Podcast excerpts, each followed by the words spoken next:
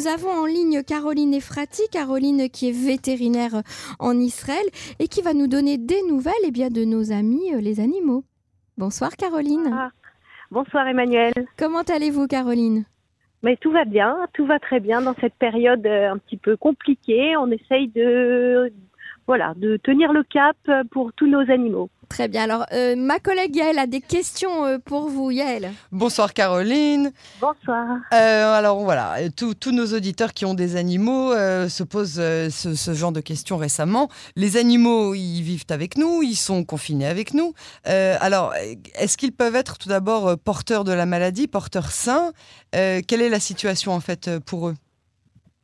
Écoutez, la situation, en tout cas le consensus mondial, c'est-à-dire que vraiment les grands organismes mondiaux de la santé se sont penchés sur la question car elle est fondamentale, ont décidé par rapport à toutes les expérimentations qu'ils ont fait que nos animaux de compagnie, les chiens, les chats et les petits mammifères également, ne sont pas porteurs du Covid-19.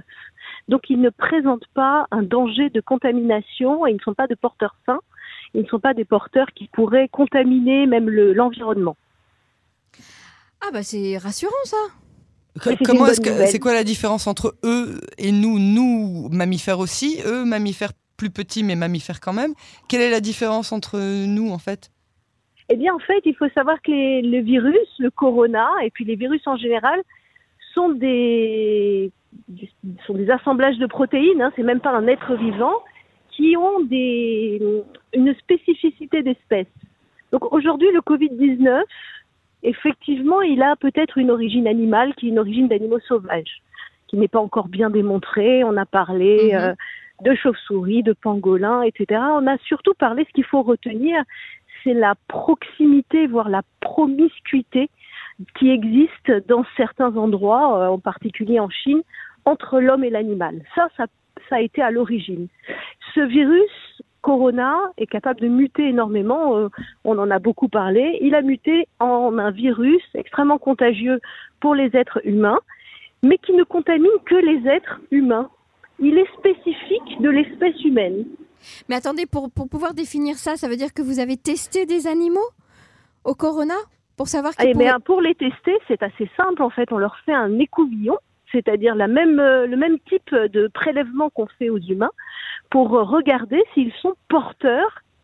On dit même qu'ils sont contaminants, donc on va regarder s'ils ont du virus corona au niveau, par exemple, du nez, au niveau de la truffe, au niveau de la langue ou de la salive, tout ce qui va sortir de leur corps en général aussi. Donc oui, ça a été testé, effectivement.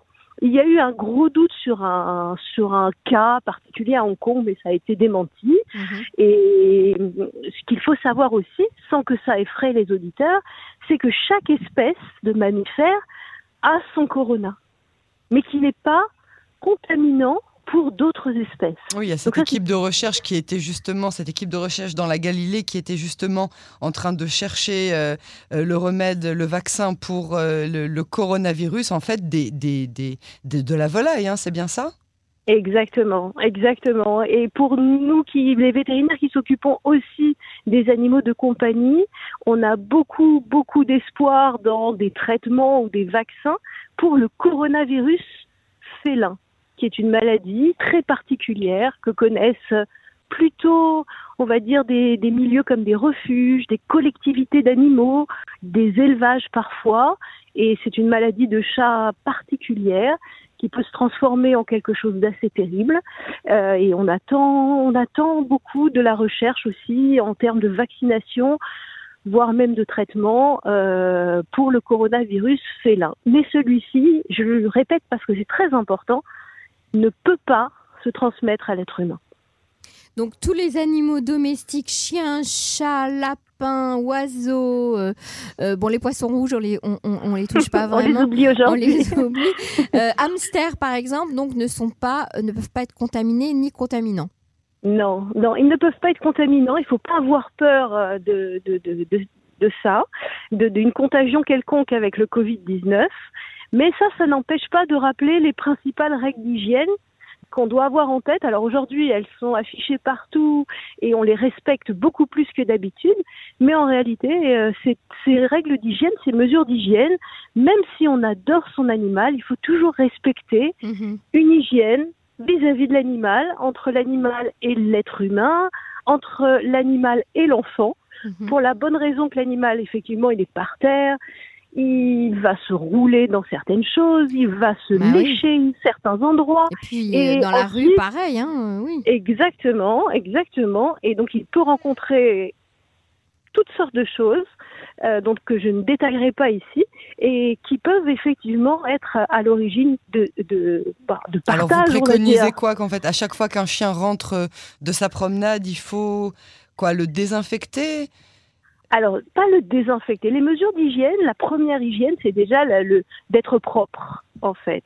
D'être propre, effectivement, et on peut lui nettoyer les pattes, on peut lui nettoyer le museau, mais surtout, c'est notre hygiène à nous qui est importante, c'est-à-dire qu'on va se laver les mains et on va apprendre aux enfants à se laver les mains après avoir touché le chien.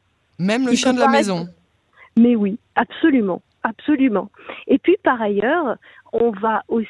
il y a tout un système de prévention pour que le chien, non seulement ne puisse pas attraper des choses, des parasites par exemple, mais ne puisse pas les transmettre également aux enfants de la maison par proximité, par caresse, par léchage.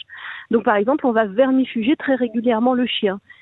Alors, on s'écarte vraiment du virus. Ça n'a rien à voir, c'est d'autres types, mais les mesures d'hygiène... Mais donc toutes les théories selon lesquelles plus on élève des enfants avec des animaux de compagnie, notamment des chiens, ça les, au contraire, qu'il faut éviter que justement. Ça les immunise. Donc ça les immunise. Donc c'est pas n'importe quoi. Alors c'est jamais n'importe quoi. C'est-à-dire qu'en fait, si on pousse le raisonnement très très loin, la pire chose ce serait d'élever des enfants dans une bulle stérile.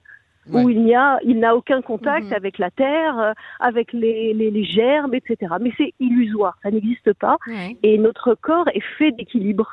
Il est fait d'équilibre entre des populations, on va dire par exemple microbiennes qui sont plutôt positives, et puis d'autres qui sont plutôt pathogènes. Et puis tout ça lutte en permanence. Notre système immunitaire aussi est un garde-fou incroyable pour nous protéger. Néanmoins, rien n'empêche, et vraiment la logique veut qu'on ait toujours cette notion d'hygiène vis-à-vis des animaux de compagnie, parce qu'ils n'ont pas le même mode de vie que nous, tout simplement. Absolument.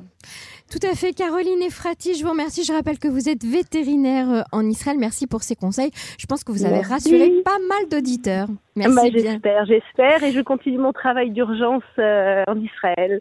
Voilà, veto ad hoc. Alors, bon boulot. À bientôt, Caroline. Merci. Au revoir. Au revoir.